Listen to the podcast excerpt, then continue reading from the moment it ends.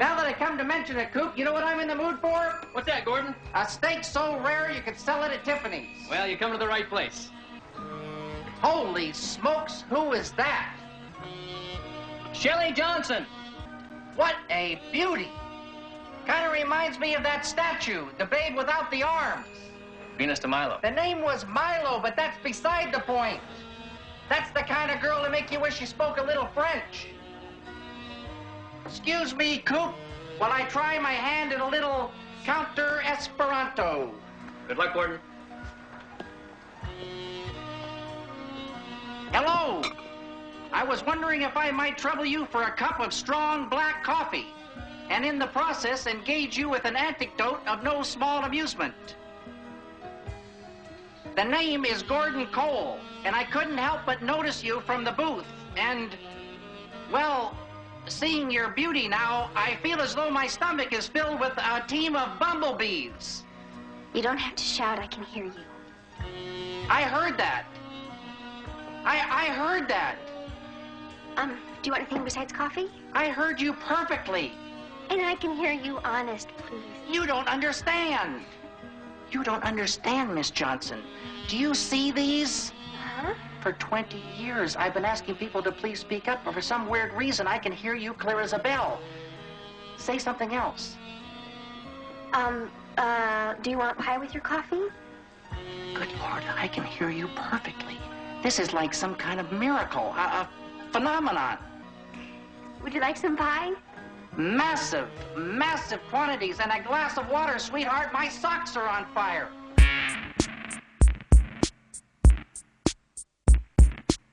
Some kind of nature, some kind of soul, some kind of mixture, some kind of gold, some kind of majesty, some chemical load.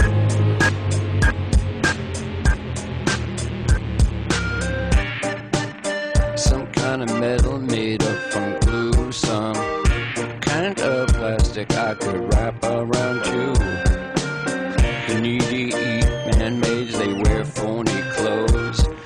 They sit with our picture and build big oh, oh, oh, oh, oh, oh. Some kind of nature, some kind of soul, some kind of mixture, some kind of gold, some kind of majesty, some chemical load.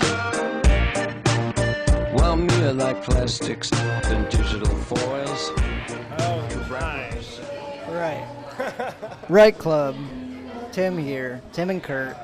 Say hi, Kurt. Hi, Kurt. Haha. Recording live from Legion Bar Yes. in Williamsburg, Brooklyn. In beautiful Wil- Williamsburg, Brooklyn. And by beautiful, we mean. At the Pythos event. Yes, at Slice Magazine's Pythos event. oh, slice. Pie. Slice. It's, Wow, there's that- so many levels. Yeah, yeah, totally planned, I'm sure. Absolutely. Um, it's Slice Magazine's Pythos event, uh, and it's a, it's where five Brooklyn-based uh, independent literary organizations go head-to-head in a reading challenge. The uh, prize for the best reader. What do you think it is? Pie. A fresh baked pie. Oh, Apple. pie is the actual prize? Yes, That's apple. awesome. So I hear. So the um, the uh, uh, I'm gonna be recording it because this is something that I've always wanted to do. Uh, This is Right Club stepping out of the studio. yeah, a little less comic, a little more rock and roll. Um, and since I'm affiliated with Slice, I've always wanted to record a Slice event and podcast it. Yeah, I mean, work with uh, work with who you know, right?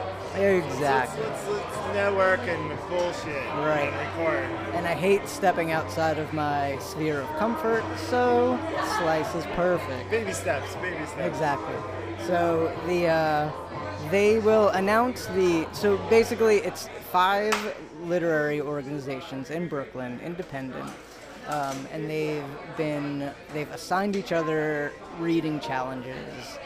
Uh, assigned a reader for each challenge, and that reader will go head to head with other readers to see who best steps up to the challenge.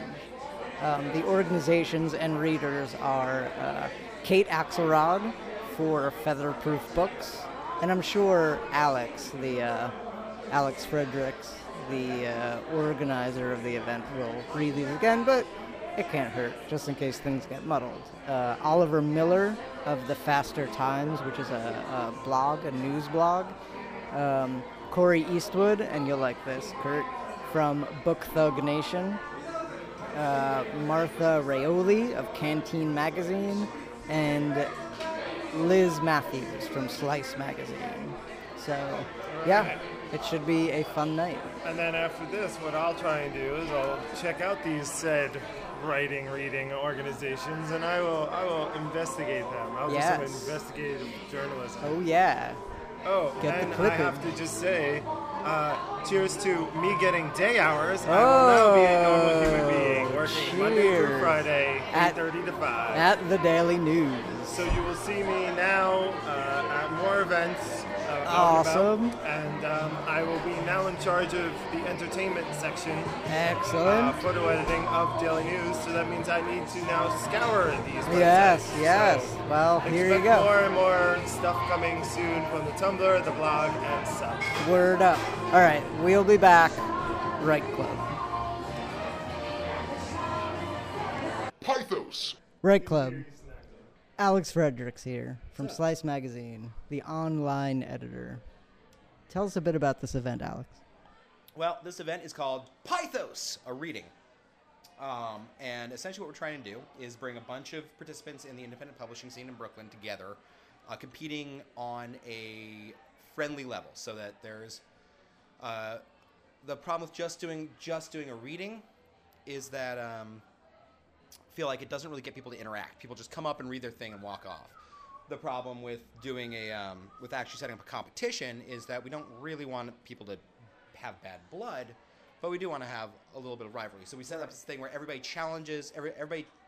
Uh, all, all- of the readers represent a certain independent uh, indie publishing out, uh, concern in, in Brooklyn, and each of them has, have challenged one of the others to write something according to a certain certain rules they've laid out.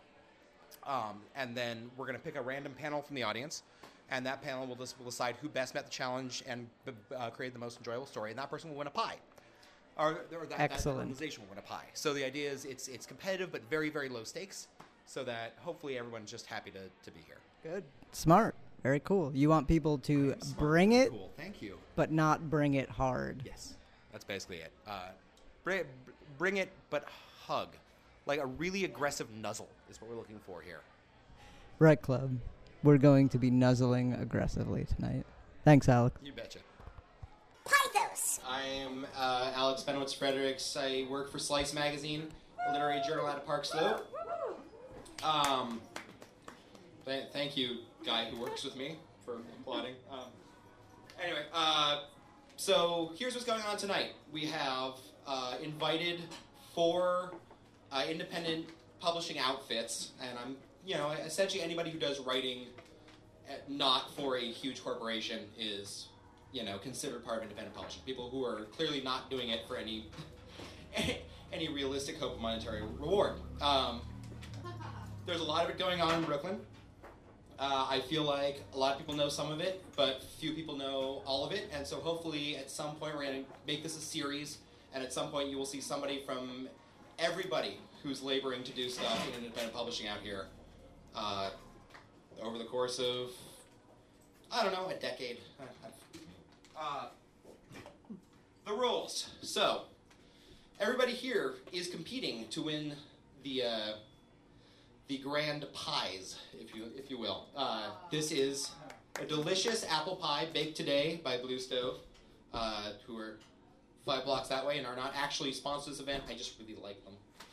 Um, and so everybody will come up and read a piece that they have written in response to a certain challenge, a certain set of constraints on what they can write, issued by another one of the organizations participating. Does this make sense? Right? Questions? Okay. Um, then at the end, whoever has best sort of met the challenge and written a really good, engaging piece will win the grand prize. Uh, Now, for the judging, we were hoping to have um, a somewhat uh, unbiased panel from the audience. Is anybody here interested in being a judge? Raise a hand. All right. I'll take I'll take you and I have like two other people who I don't know. Uh, who's best? Okay, I don't know you, and I don't. Have I met you? I don't know. Don't. I have met you actually. um, can I can I draft somebody? Can I draft you? No. Can I draft the guy next to you? Completely biased. You're completely biased. Um. Okay. Well. All right. Okay. Good. Okay. So you, you, and you. What? What? Well, hopefully you guys will. I, I'm banking on you guys to get together and uh, break the tie among you. Um, all right. So, are there any questions? Okay, we're good, we're good to begin, I think.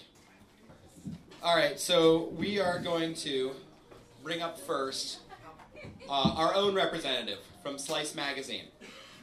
Uh, so, for those who don't know, all right, Slice is a Brooklyn-based literary journal dedicated to finding and disseminating new voices, uh, put and putting them in dialogue with established writers. Essentially, trying to create a, a sense of continuity outside of the you know really narrow, strict constraints of traditional publishing. Um, and uh, along with this, we're, we're, we're trying to uh, build a network for those who write and publish outside of, the, of the, the standard structures and uh, you know embrace colleagues and writers across styles, across genres, uh, just across the spectrum. And yes, hugging, lots of hugging. Uh, so our re- the what person we have chosen to represent us is Liz Matthews. Uh, Liz is.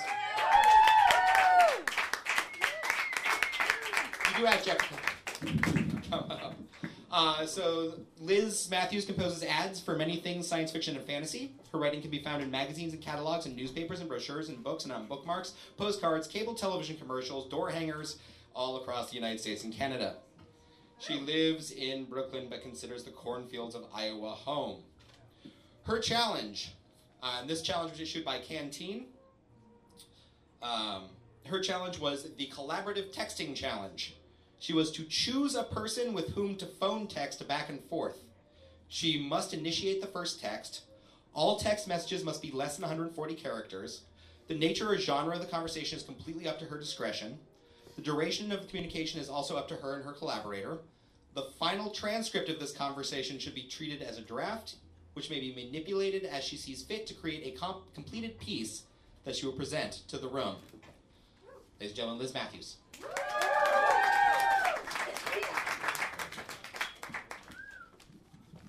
Okay. Prior to last weekend, I knew four or five things about Maine, the state. I knew, for instance, that my cousin lives there with her twin children, and that one time a squirrel got into their home through the chimney. Thus, I also knew that there are squirrels in Maine. I knew, prior to Saturday, that there is a restaurant in the East Village called Luke's Lobster that gets lobster fresh every morning from somewhere in Maine. And somehow, the staff is able to tell you what dock the lobster came in from in your lobster roll. I knew that people in Maine have accents. I knew that Stephen King is from Maine and he got hit by a van there. but the main thing I knew about Maine is that I wanted to go there. And I also knew that I was extremely jealous of my friends Katie and Dan, who mentioned Maine as part of their weekend plans. Katie had promised to send me photographs of what Maine looked like. By 11 a.m. on Saturday, I wanted those pictures. So I let my fingers do the demanding. As I set off for the main branch of the Brooklyn Public Library, I texted Katie, Are you in Maine? By the time I reached the end of my block, my phone vibrated with an incoming message. Yes, it is chilly here. She explained these things with exclamation marks. I thought for a moment, how could I best express the envy raging through my veins, yet simultaneously suggest that Brooklyn was pretty alright that morning, too? I tapped out. So jealous. It is merely pleasant here. and with that, I dropped my phone in my bag and continued on my walk, passing the main entrance of the Brooklyn Botanic Garden as I went. Then I felt my phone buzz against my hip. Katie had written, This is Maine from our hotel room. And I don't know if you can see this very well.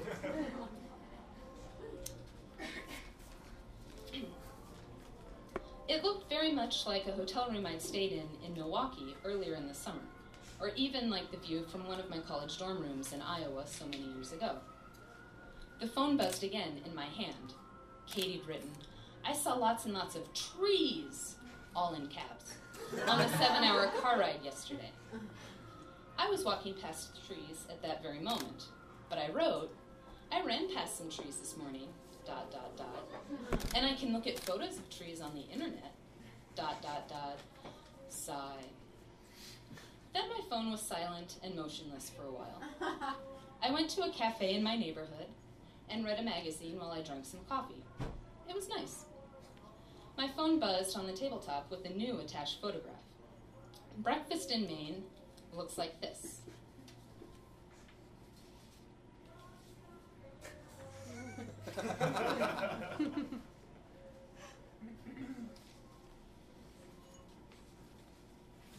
I responded, like the Dan, because that's what we call that guy. and I thought about how many of the breakfasts and lunches and even some dinners I've had here in Brooklyn look very much like Katie's main breakfast. I finished my drink and the story I was reading. I sent some texts to other people about apartment listings and went on with my day. While I was watching an episode of The Wire back at home, Katie sent another photo text. She captioned it, These are leaves in Maine.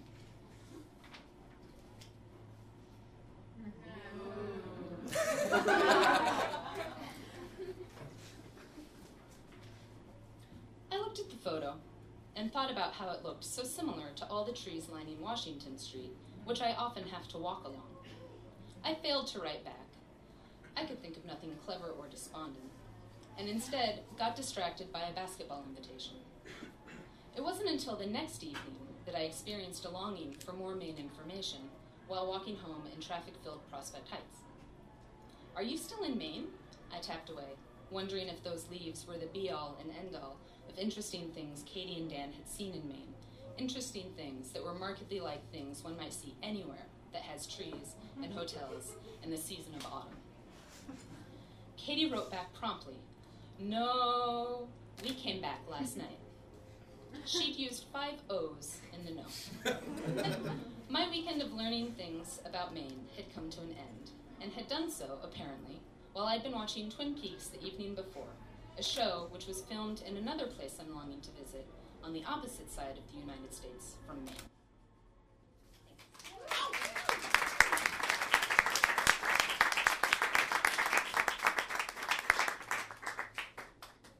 All right, so you guys s- score that however the hell you see fit. I got nothing. I don't, I don't know what scale you use for this, but internal consistency. Okay.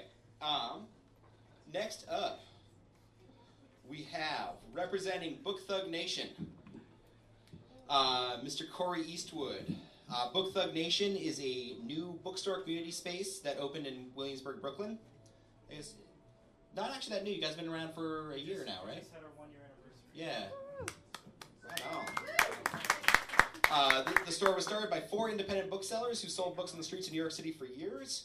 Uh, BTN believes that independent bookstores are an essential part of a healthy, creative New York City. They strive to be an active community space that fosters the literary arts in Brooklyn while being a welcoming place where anyone can walk in, have a cup of coffee, and talk about books. They do host a bunch of their own readings as well, so definitely go to the site, uh, which I'm going to guess bookthugnation.com. All right.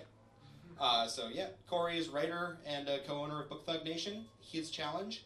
This is from uh, uh, Oliver at the Faster Times. Oliver simply queried, "What is the saddest story you've ever heard?" and yeah, that's there, there's your challenge, man. Go nuts.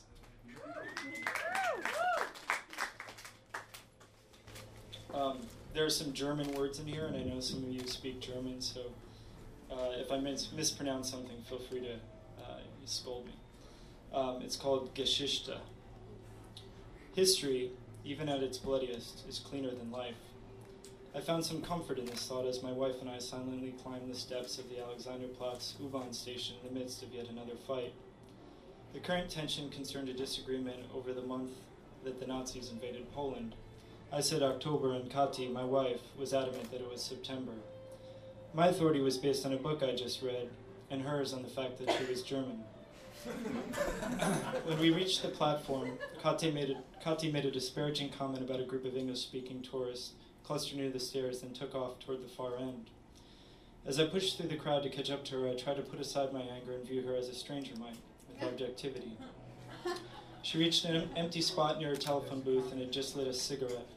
Her strawberry blonde hair frizzed from underneath the hood of her raincoat, and indignation weighed down her brow and puffed out her lips. Her dimpled cheeks were flushed, and from the co- were flushed from the cold, and her body bounced slightly as she tapped her foot. Her beauty remained un- undeniable. And despite all our troubles since she'd moved back to Berlin to take a job at the university, and despite the terrible first few weeks we'd had together during this autumn visit, I was still very much in love with her. I was about to tell her this and apologize for my stubbornness about the Polish invasion when her face lit in smile and she stepped past me to hug an equally happy looking man. I stood there grinning sheepishly, waiting to be introduced while they carried on in German without acknowledging me. When I'd waited as long as my waning integrity would allow, I turned from them and watched the television tower flashing through a patch of dark clouds. My wife's voice, which, is, which normally invoked adoration, sounded alien and conspiratorial in its native tongue, as it bubbled incomprehensible behind me. When spoken by a German, Geschichte, their word for history, nearly always slips out discreetly, with a subtle but distinct dip in volume. It's as if there's an embedded whisper in the word, and in the hush of that whisper one can hear shame. Shame and a profound, unforgiving sadness. It's no coincidence that it became that I'd, I'd become more interested in, that I'd become more interested in history, as the word love, which had stopped being a word Kati and I spoke aloud, had, at least in my mind, taken on a similar tone. Things between us had been strained my entire trip. After four months without seeing each other, I arrived in Berlin to a sagging smile and a few lukewarm kisses.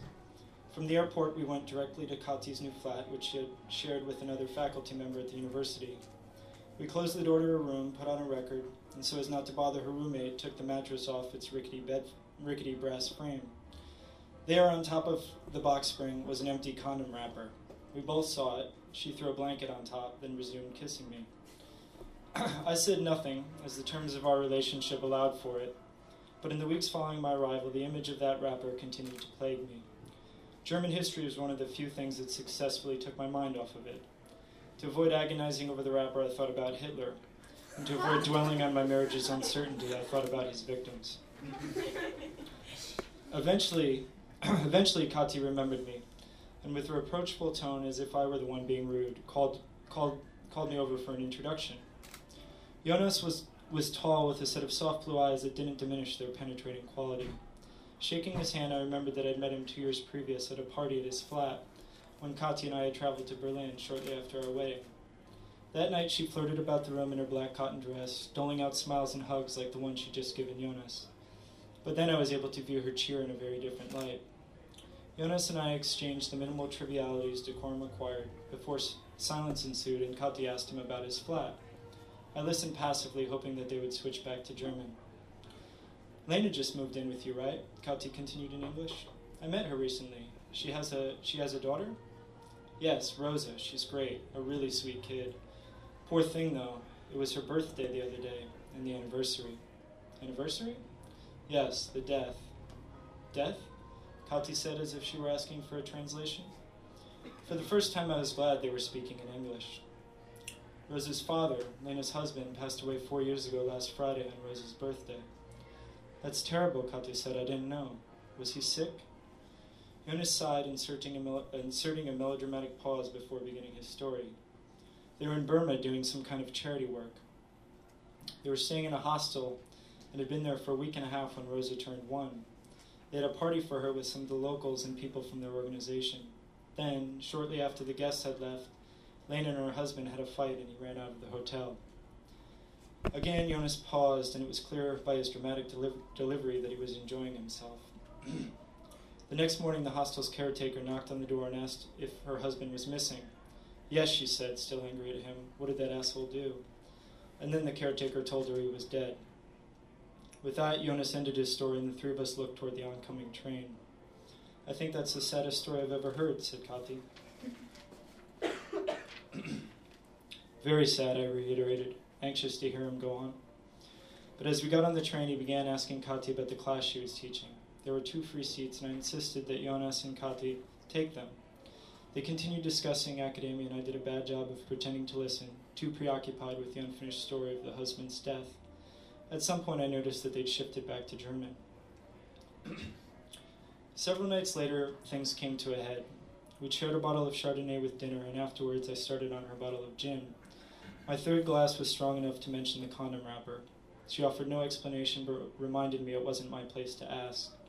I haven't asked you. Do you want me to ask you? What is it that you want? Do you really want me to tell you? I wanted to know, but I didn't want to hear. I wanted to speak, but I couldn't tell her. These contradictions frustrated me, and I became uncontrollably angry. I shouted at her and stormed out of the flat. A frigid mist had taken the air, and I'd brought neither my hat nor raincoat. I stopped into a deli to buy beer, then hurried on directionless, my thoughts competing against the racing wind. I was not one to walk on fights. I preferred to win them. But the dead husband was on my mind, and I assumed that he was on Kati's as well. Let her suffer, I thought. Let her imagine what her life will be like without me. I walked on, trying to blot out the sinister gleam of the rain slickened cobblestones. For some time, I was able to comfort, comfort myself with beer and geschichte. I crossed the Spree past a, pres, past a preserved section of the wall, noting that nearly 200 people were killed trying to cross it. In Kreuzberg, I passed a synagogue burned on Kristallnacht in 38, then bombed by the Allies in 45. I stopped in front of a building in Neukölln whose facade was still riddled with bullet holes. I counted exactly 53. But the condom wrapper and the unnamed husband's death continued to torment me, trumping even the 20th century's most gruesome genocide. As mysteries, they become interconnected in my mind, equally horrifying in their endless possibilities. Suicide, murder, freak accident, friend, one night, sto- one night stand, paramour. Suicide, friend, one night stand, freak accident, paramour, murder. Though I didn't begin with my walk, though I didn't begin my walk with the intention of visiting Jonas and demanding an answer, it wasn't entirely by accident that I found myself in his hallway, shivering, half crazed, knocking on his door. Hello, said a child's voice. She was blonde with a few locks of with a few locks hanging between her tall eyes. What are you doing up so late? She looked back at me, smiled, then said, English. Wer das? called a woman's voice from the hallway. Hello? Entschuldigung, I stammered. Sprechen Sie English? Yes, she responded with a smile that at once won me over. Of course I do. What's up? I'm a friend of Jonas. Jonas, she corrected me. There was a strong current of affection when she said his name, and for the first time it occurred to me that they might be lovers. She told me he wasn't in, then commanded, then commented on my wet clothes and trembling lips, and asked if I'd like to join her for tea. I thanked her, but said I had to be going. She told me she'd tell Jonas I stopped by, and as I was leaving, they both smiled at me, and Rosa wished me good night in English.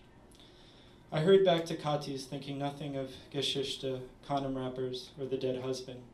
I thought of their smiles, how beautiful they were, how they showed no signs of loss, and how that made them the saddest parts of their sad story.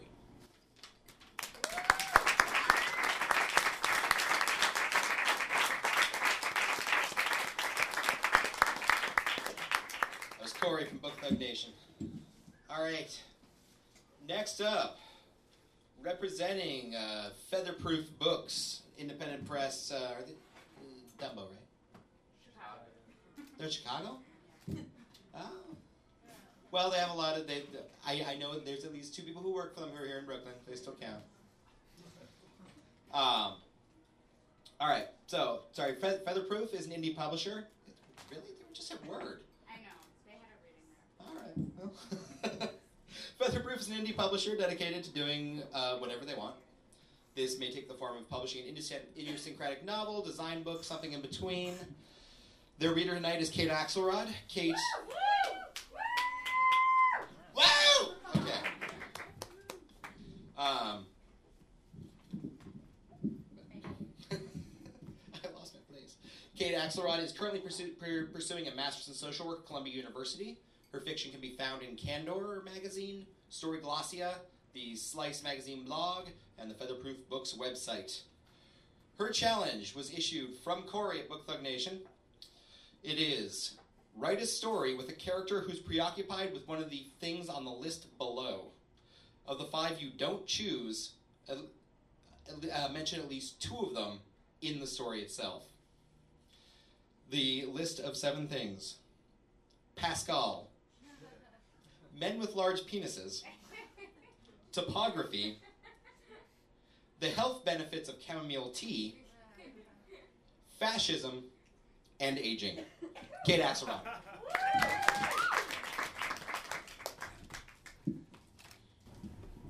My mom calls me and asks if I can please go visit Betsy, go see how she's doing. I've been living in the city for only a few months, my second semester in a PhD program at NYU. Betsy is my first cousin, and she lives in some quiet part of Brooklyn that I've never heard of, where the trains are elevated and you can see the faint outline of Coney Island, that ghost of its vibrancy. Betsy is only 31, but somehow she's already sort of gained the reputation of one of those older single family members who drinks too much whiskey and talks to more cats than people and only watches the sci fi channel. None of us have seen her in a long while. She hasn't been back to Cleveland since her mom's funeral in late 2005, when she was drunk and messy and screaming about how the doctors were all fascists, how they'd poisoned her mother, forced chemo through her veins, and that was what really killed her. Betsy had long hair then, thick and wild, and in all her grief was swinging it around furiously, headbanging like some 80s rock star. Betsy's sobs sounded so guttural, so painful, but all I could focus on were her shoes. She was wearing Crocs, black Crocs, but still, so thick and rubbery and out of place in the quiet, manicured lawns of the cemetery. Betsy and I have never really been close, but now here we are, living basic, in basically the same city, and my mom's conscience is nagging her, the loss of her sister a constant pulsing in her thoughts. I walk into the building and I'm immediately hit with the scent of ammonia, which still, in an instant, takes me back to my elementary school cafeteria. The buckets of blue liquid, that smell of cleanliness that is somehow only a reminder of filth. Betsy opens her door and seems disappointed, but I know she's expecting me. She looks so different. Her hair is bright and choppy, just barely covering her ears, and her breasts are enormous, round and swollen. The first thing Betsy asks me is if I want some chamomile tea. I say no, quickly, dismissively, because I'm so overwhelmed at the sight of her apartment that I almost can't breathe. Are you sure? She says. It's really good for you. You probably should. the apartment's a large studio, a large studio, and the walls are covered entirely in maps, topography maps of the United States.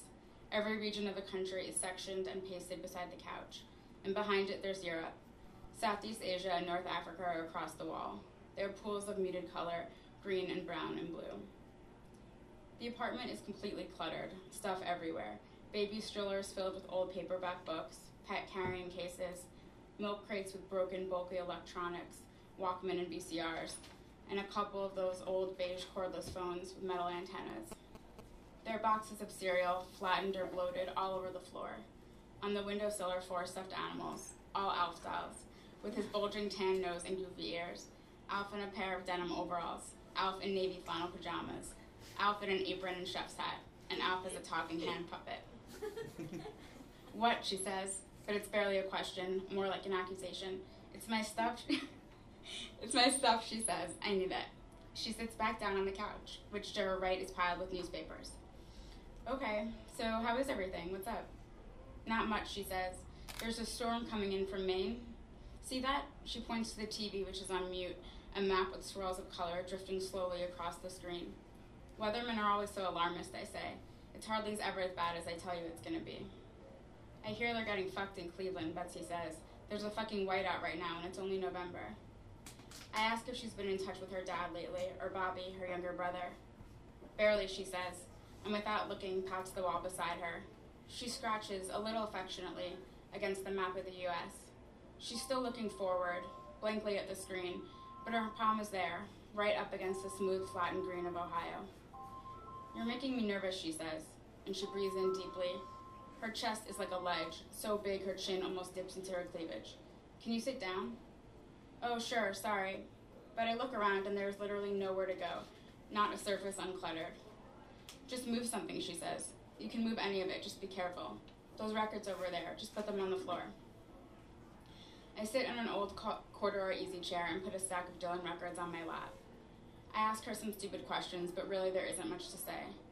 Mostly I just watch her watch the muted screen, the air stirring softly and then rapidly, from state to state, through the textured plains, over mountain ranges, and through valleys. I wonder what's going on with Betsy and if it's too simple or obvious to assume that all the clutter, all this junk, is just there to fill the spaces that her mother has left. After a while, I get up and examine a map of Austria and Poland, where our great grandparents are from. I trace some lines, but I can't identify the different keys. Everything looks tiny and complicated. And then Betsy looks at me in what is maybe a brief moment of clarity. It's just so massive, she says. My thoughts in this huge, massive maze. Sometimes I feel so suffocated and lost in my own head.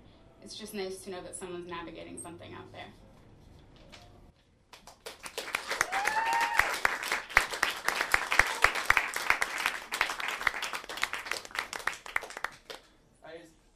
Oliver here? Is anybody here, Oliver? Alright. Next up, representing Canteen Magazine, we have uh, Martha and Raioli. Raioli? Rowley? Is she here? I just met her. Mar- Martha? Okay. I was in the bathroom. All right, everybody. Next reader is from Canteen. It's is it Ra- Rowley? Raioli? Martha Raioli. Um, Martha Martha Raioli uh, has a piece of fiction in the new issue of Canteen. Uh, she is a Cuban American writer, artist, and art collector who is just finishing her first collection of short stories entitled "The Collect- Collected Incomplete" or "The Incomplete Collected." She's reading on behalf of Canteen Magazine. Canteen's mission statement is taken from their webpage. Uh, Canteen redefines the literary magazine. We ask accomplished writers, artists, chefs, and even a glasswalker and a CIA agent to reveal their creative process. When we pair that insight with the best new work in fiction, poetry, art, and photography, all designed to look more like a fine art book than a dusty journal. Uh, issue 6 features Tao Lin, Neil Peters, Dana Goodyear, Ted Childs, and more. All right, their challenge was issued by Slice Magazine. It was titled The Misfortune Cookie. The, uh, the challenge was as such get Chinese food, or at least get a, get a fortune cookie. Your piece must use the words in the fortune cookie in the opposite order. Not con- they don't need to be consecutive, but they just can't be block quoted. Um, likewise, the piece must thematically reflect the opposite of the message contained on the fortune. Ladies and gentlemen, Martha Raioli.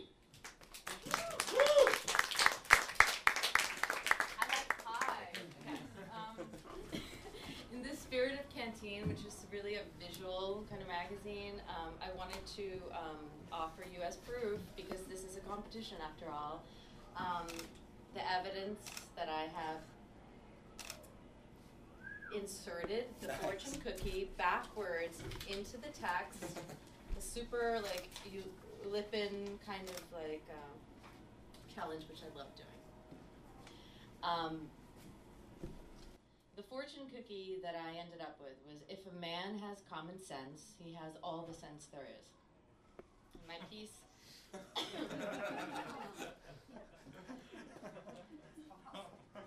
wow, that was easy.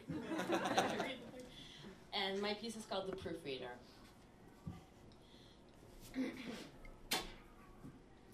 After my audition and the requisite hand job, I walk into Happy Bamboo, Chinese food palace, and make my way to the bar.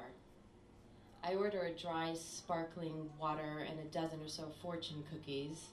Then I give the bar stool a swirl and I wait for the stool to stop spinning, and then I sit my ass down to wait. Getting a fortune cookie out of a cookie is not as easy as you think it is. The cookie is not a cookie, even, kind of shiny and Eucharistic. It cracks like soft plastic or styrofoam. You need to claw your way into it and draw the paper out. There is always that quick elation right before you read it, followed by the bland sadness of having read it.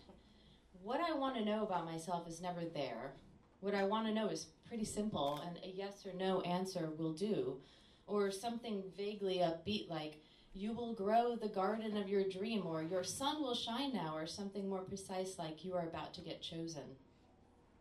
White paper fortune sentences are curled and piled on the bar. An old man reading the post calls to me. You a proofreader for fortune cookies?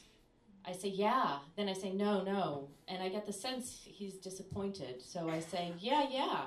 I just, I gotta keep it under wraps. Can you keep my secret? And I try to wink to him. Fraternal secrecy. He nods and winks back, lifts up his beer. What I don't tell him about is my audition, my fears or my slightly whorish ambition. Getting this role would be everything to me. It's a new show, which means I would be the original cast member. I won't be the replacement of the original cast member, or worse, a replacement of a replacement who always falls short of the original. I pick a fortune paper at random. I rip it into two halves like rich people do to money when they're angry. I keep ripping them up. The guy at the end of the bar, who thinks I'm a proofreader, chuckles so that I can hear him, and I shrug. So far, they really suck. They, so far, they all really suck ass. The show's producer kept calling me Lucille, Lucille, which what did I care? He made little hiccuping noises that reminded me of a stutterer I once shared an airplane with. After I finished, he said, I had a sense about you the minute you walked in. I got this feeling in my gut that you'd be perfect for the role. But I got this other feeling, just as powerful. You understand that you will be terrible for the part. I gotta sit on this. I'll call you. I'll call you personally to tell you either way. As I walked out the door, he said, Hey, I'm curious, you know? You make me curious. The bartender's this pale white thing with bleached blonde hair and black velvety eyelashes. I say, Can I ask you a question? Will I or won't I? The bartender looks like a person with some common sense, but then proves to be uncommon in every way. The bartender says, Is there a man? No, no, I say, it's a job thing. A job thing. The bartender says, You look to me like someone who should be okay with being good enough. I say, That's exactly what my therapist says. The bartender says, You don't need to study psychology if you have common sense. All you need is common sense. If a man has common sense, he has all the sense there is. The bartender smiles. This last sentence and the smile felt a bit off to me. As a trained actor, I have a sense about authenticity, and there was definitely something off about this bartender's lines. I tried some corrective rephrasing which is a skill I learned from my mother and apply liberally to my co stars should they slip out of line. I repeated to the bartender, Oh, you mean if a man has common sense, he has all the sense he needs. All the sense he needs, right? If a man has it, then he's all set. He doesn't need any other sense except the common sense, right? But there are other senses to be had, other less common ones, right? You better listen to her, says the man at the end of the bar who is reading the post. The bartender says, No, I meant what I said. If a man has common sense, he has the sense there is. There's no other sense. If a man has common sense, he has all the sense there is. Every other sense is fluffer butter, gobbledygook, academic posturing. It's the common sense. That's the sense that makes sense. I thought about how nice it would be to have common sense if I had common sense, I would be okay. Whatever. I say there is just one more fortune cookie to open. I open it. It says exactly what the bartender had just said. This makes me feel faint because I dislike anything vaguely paranormal. I slip off my stool and I hit my head against the bar. I'm rushed to the hospital. The guy at the end of the bar who's reading the post ends up coming along as my guardian. It turns out he's a producer for a major show that seems even better than the show I auditioned for. He stands over my hospital bed and says, Why didn't you tell me you were an actress? I say, I thought you wanted me to be a proofreader. We both laugh. The bandages come off my head. I sign a contract with the guy at the end of the bar. I'm in rehearsal for months. I play one of the lead parts and I even get to sing. The day before the performance, I get laryngitis. If my understudy is good, I will fail to live up to her performance. Her performance ends up being so good, the producer says she needs to stay on. He breaks my contract with his bare hands. I go to another audition. I do or do not get the part, is how this business is, and nothing I do is going to change a thing.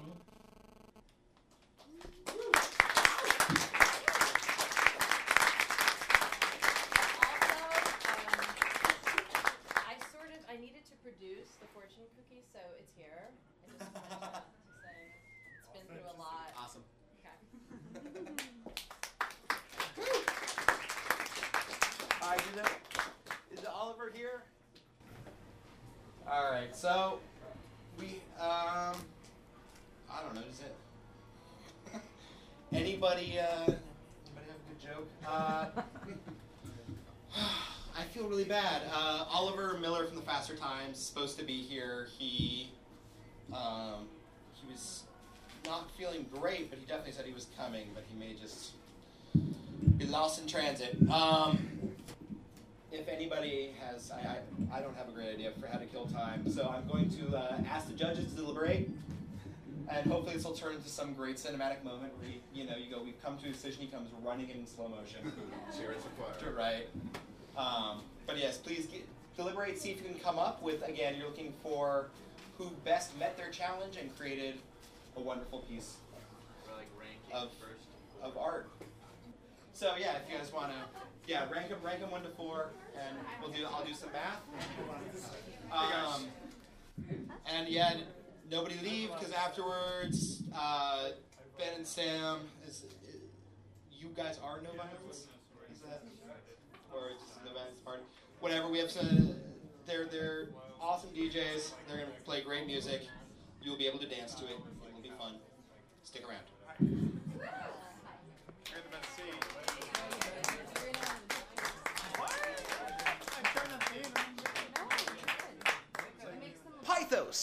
Right Club, Tim here, um, recording a uh, wrap up to the Slice Magazine Pythos event.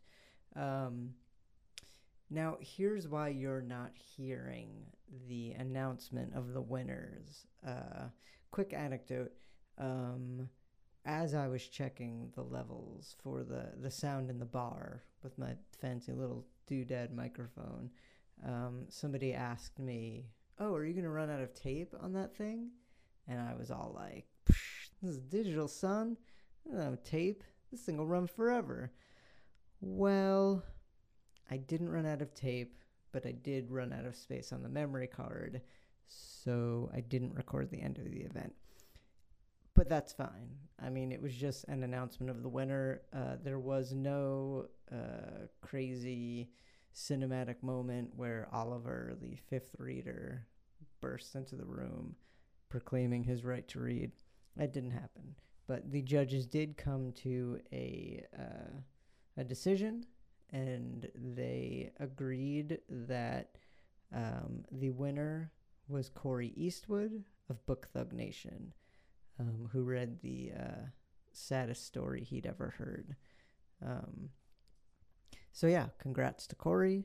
Um, his acceptance speech was the saddest, most heartwarming speech I'd ever heard uttered in human speech.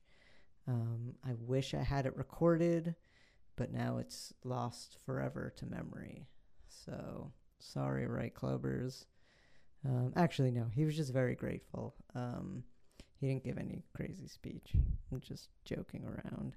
Um, anyway, the event went really well. Uh, Kurt and I stayed after. People stayed. We drank and danced and uh, ate pie. So, Pythos, Slice Magazine, Right Club, Timucci, out. Pythos.